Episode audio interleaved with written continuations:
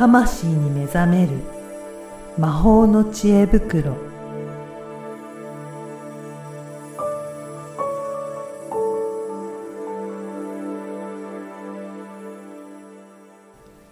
こんにちは、小ラボの岡田です。こんにちは。SPOG のリアルスピリチュアリスト橋本由美です。ゆみさん、今回もよろしくお願いしよろます。しくお願いします。あの、前回は、はいあの、私がセッション受けた時のお話から、どういうふうにゆみさんが読み解いているのかっていう、うんうんなんかそんなお話聞いたんですが、今回はぜひ、皆さんご自身でも、うんある程度なんか、こういうふうにやるといいよっていうような、なんかそんなお話をいただければなと思うんですけど、やっぱりその人で自分でもやったりすること可能なんですかね？そうですね。はいあの、結構おすすめです。体とねうんはい対話するっていうことをすると、はい。よく、例えば自己啓発とかね、そういう本を読んでる方はよく知ってるかもしれないんですが、はいなんか自分を大切にする、うん。自分を愛する、うんなんかそんな言葉あると思うんですけど、はい。本当に体と対話をするだけで自分を大切にするっていうことが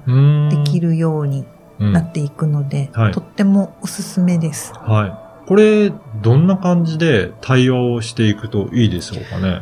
うん。あのー一番は気になる部分と対話するといいと思うので、じゃあ、体の部分と個別に対話するみたいな感じなんですか？そうです、そうです。まずはその方がやりやすいと思いあます。ーもう体全体っていうよりは、うん。ここの部分っていうふうに決めて。そうそうそう。例えばなんかこう、頭痛はいいみたいな、頭だとなんかやりにくいのかな？お腹とかだとやりやすいかな？はいお腹だったらこう、お腹をちょうど触ってもらいながら、はい。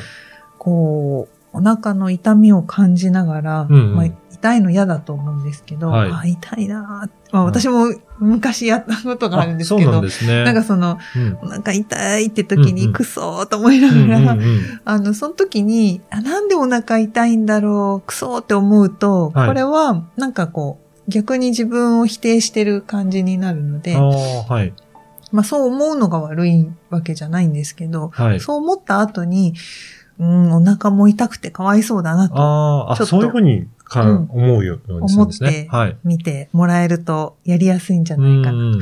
で、あの、お腹痛いのどうしたのってお腹に聞いてあげるんです。はい。語りかけるような語感じですね。りかけ、そうそうはいそう、子供に語りかけるみたいに、うん。お腹何が言いたいんだろう？何を伝えようとしてくれてるんだろう？っていうふうに、いててててててって笑いながら、何を君は言おうとしてるんだって言って、こう聞いてってあげると、まあなんかこう、食べ過ぎだとか、こうはい。なんか直感的にうんパッと浮かんだ言葉が、うん。あの、大事で、うん。なんかそこを、あれ食べたからかな、これ食べたからかなって頭で考えるんじゃなくて、じゃなくあな、痛い、痛いよね、そうだよねってどう、あの、同調しながら、なんで痛いの？って聞くんじゃなくて、はい。ああ、そっか、痛いよな、私も痛いとうん言いながら。なんか、い寄り添ってお話を聞いてあげるみたいな感じですかね。そうです、そうです。うんで、そうしていくと、なんかこう、言葉じゃないけど、ひらめく時があったり、ああるいは言葉で、はい食べ過ぎだってきたり、あるんですよ。じゃあ、ちょっとなんかそういうふうに語りかけていくと、うん直感的にパンと思い浮かべ、思い浮かぶような、そうなんか出てきそうそうそう。て、なんか出てきます。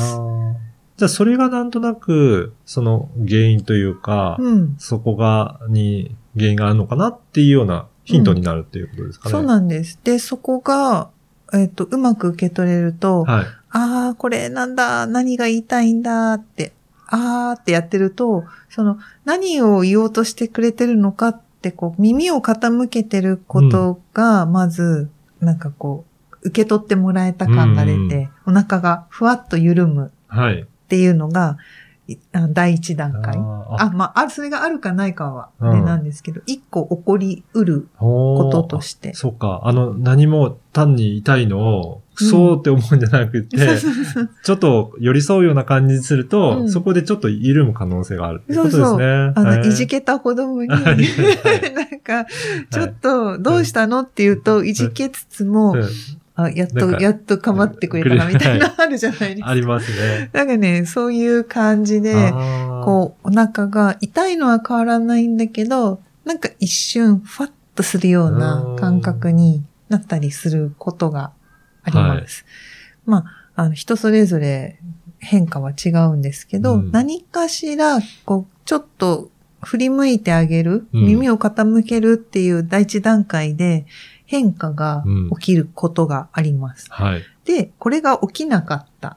まあ、第二段階。うん。で、そうすると、あの、うー何を、何を伝えようとしてくれているのかっていうニュアンスがすごく大事なんです。はい。何が言いたいの？じゃないんです。そうですね。そこうんの寄り添い方も、ちょっと、あの、考えておく必要があるってことですね。そうそうそう、ここが 問い詰めるわけじゃないですね。はいここはめちゃくちゃ大きなポイントで、はい。なぜなら、やっぱりお腹痛くなると、なんでお腹痛くなっちゃったんだろううん私なんか悪いことしちゃっただろうかっていう思考の癖がはい。多くの人は持っているので、なんで？なんで？うんって、なんで？って悲しみと怒りがああ、そこが強くなっちゃうんですね。ゃ なっちゃうと、こう結局ディスってるみたいな感じにうんうん。なるので、そうじゃなくて、何を伝えよう、私に何を伝えようとして、このお腹痛くしてくれてるんだろうっていうような心持ちで、何を言おうとしてくれてんだろうっていうふうにお腹と対話をしていくと、はい。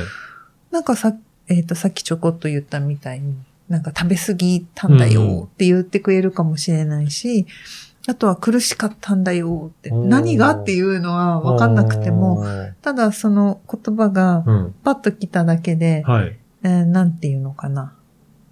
う岡田さんがう、ん。こう、うん、私がポロッと言った言葉が、あ、あれのことかなって、なんか紐づいているって。そうですね。その感性がすごく大事で、うん。あのー、あ、これってあれのことかなってなるほど。いうふうに、本人だったら、うん多分気づけると思うんですよ。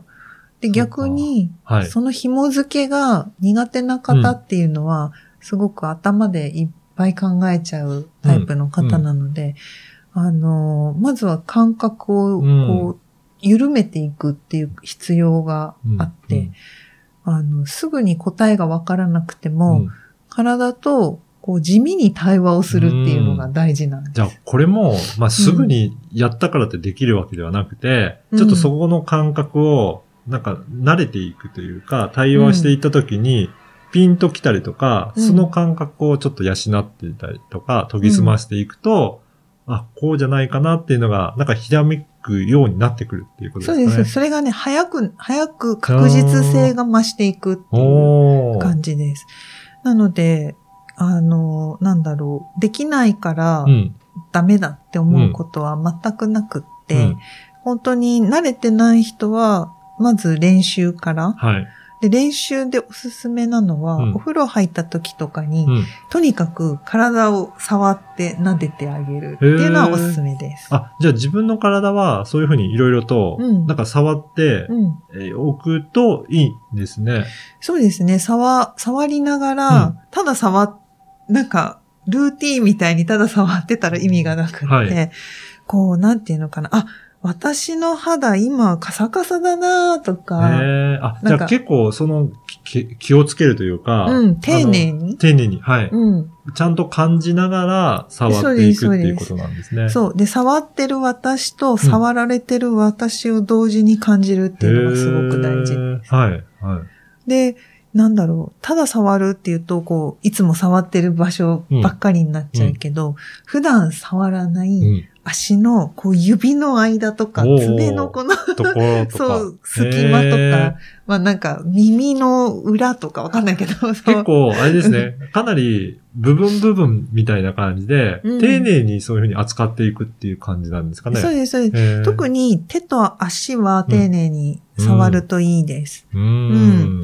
あの、足なん、手と足ってすごくエネルギーのその通る場所、はい。うん、ツボもそうなんですけど、うんうんたくさんポイントがあって、はい。で、特にね、足首とかってうあんまり触れないじゃないですか、くるそうですねぶしとか。そうですね。そういうところを本当に丁寧に、まあ女性だったらね、クリームとかアロマオイルとか、はい好。きな香りとともに、こう、マッサージってなんかグイグイやるんじゃなくて、うんなんかこう、ほんと触れる。ああ、優しく優触れるしく感じ触ですか？れる。で、そうするとカサカサ、あ、カサカサしてるって初めて気づいたりとか、なんか逆にね、あ、思ったよりしっとりしてるとか、はい。なんかその、なんていうのかな、そうやって対話しながら、あ、カサカサしてたらいつも気にかけてなくて、ごめんねって言ってあげるとか、なんかこう、すべすべしてたら、あ、なんか、すごい綺麗ね、私とか言ってあげるとか。じゃあ結構、そんな感じで、体をうん。結構細かくいたわってあげるというか気にかけてあげるっていう、そういうことがすごく大切なんですね。めちゃくちゃ大事です。そういう感覚、センサーを研ぎ澄ましていくと、あの、まあ、なんか敏感な人って研ぎ澄ますことが怖いっていうのあると思うんですけど、うん逆で、うん。あの、ちゃんと丁寧に意識に上げて扱っていくと、うんなんていうのかな、それが和らぐっていうことが起きるんへですよ。そのー敏感っていうのは恐怖が、うん起きちゃうから。あじゃああまり感じすぎると、うん、いろいろ知っちゃって、なんか悪いかなと思うんじゃなくて、そこをケアしてあげることが、うん。より良くなるんですね。そう、逆にこう、知りに行くっていうことをしていくと、えー、うん。あの、本当にこう、みかんの皮ひっくり返るじゃないけど、うんうんうん。身がひ、なんか裏と表が逆転するみたいな瞬間っていうのが訪れるので、だからちょっとまとめると、体と対話して、おーまあ、一、一秒ないぐらいで、うん。こう、パッとひらめいたことっていうのが、それがサインなので、うん。なんかその後これってこういう意味だったのかな？ああだったのかな？頭で考えてないけどね。はい。そうそれはもうダメだ。やめ、はい。やめてください。はい。あの、パッと浮かんだことを信頼して、うん。そうか。で、よくわかんなくてもとにかく、そうか。うん 受け取っておく。うんで、なんだろう、岡田さんみたいに、こう、感性が豊かな方だと、ちょっとしたメッセージが、うんあ、これのことかなってなんか紐づいてはい。浮かんでくる。はい。で、そこの紐づいて、またそこからこねくらないで、はい紐づいたぐらいで、ああ、そうか、これのことか、よしよしってしておくと、ああ、の、結構ね、あの、本当に私死ぬほどお腹が痛かった時にそれをやったら、ちょっと楽になったんです。そうなんですね。うぜひね、今日のお話聞いて、ちょっといろいろ自分自身で体を、との対応をして、そうそう。ケアする方法っていうことなので、はい。ぜひ試していただくといいですね。ぜひ触ってあげてください。はい。はい。いやーすごい今日も素敵なお話ありがとうございはい。ました。ありがとうございました。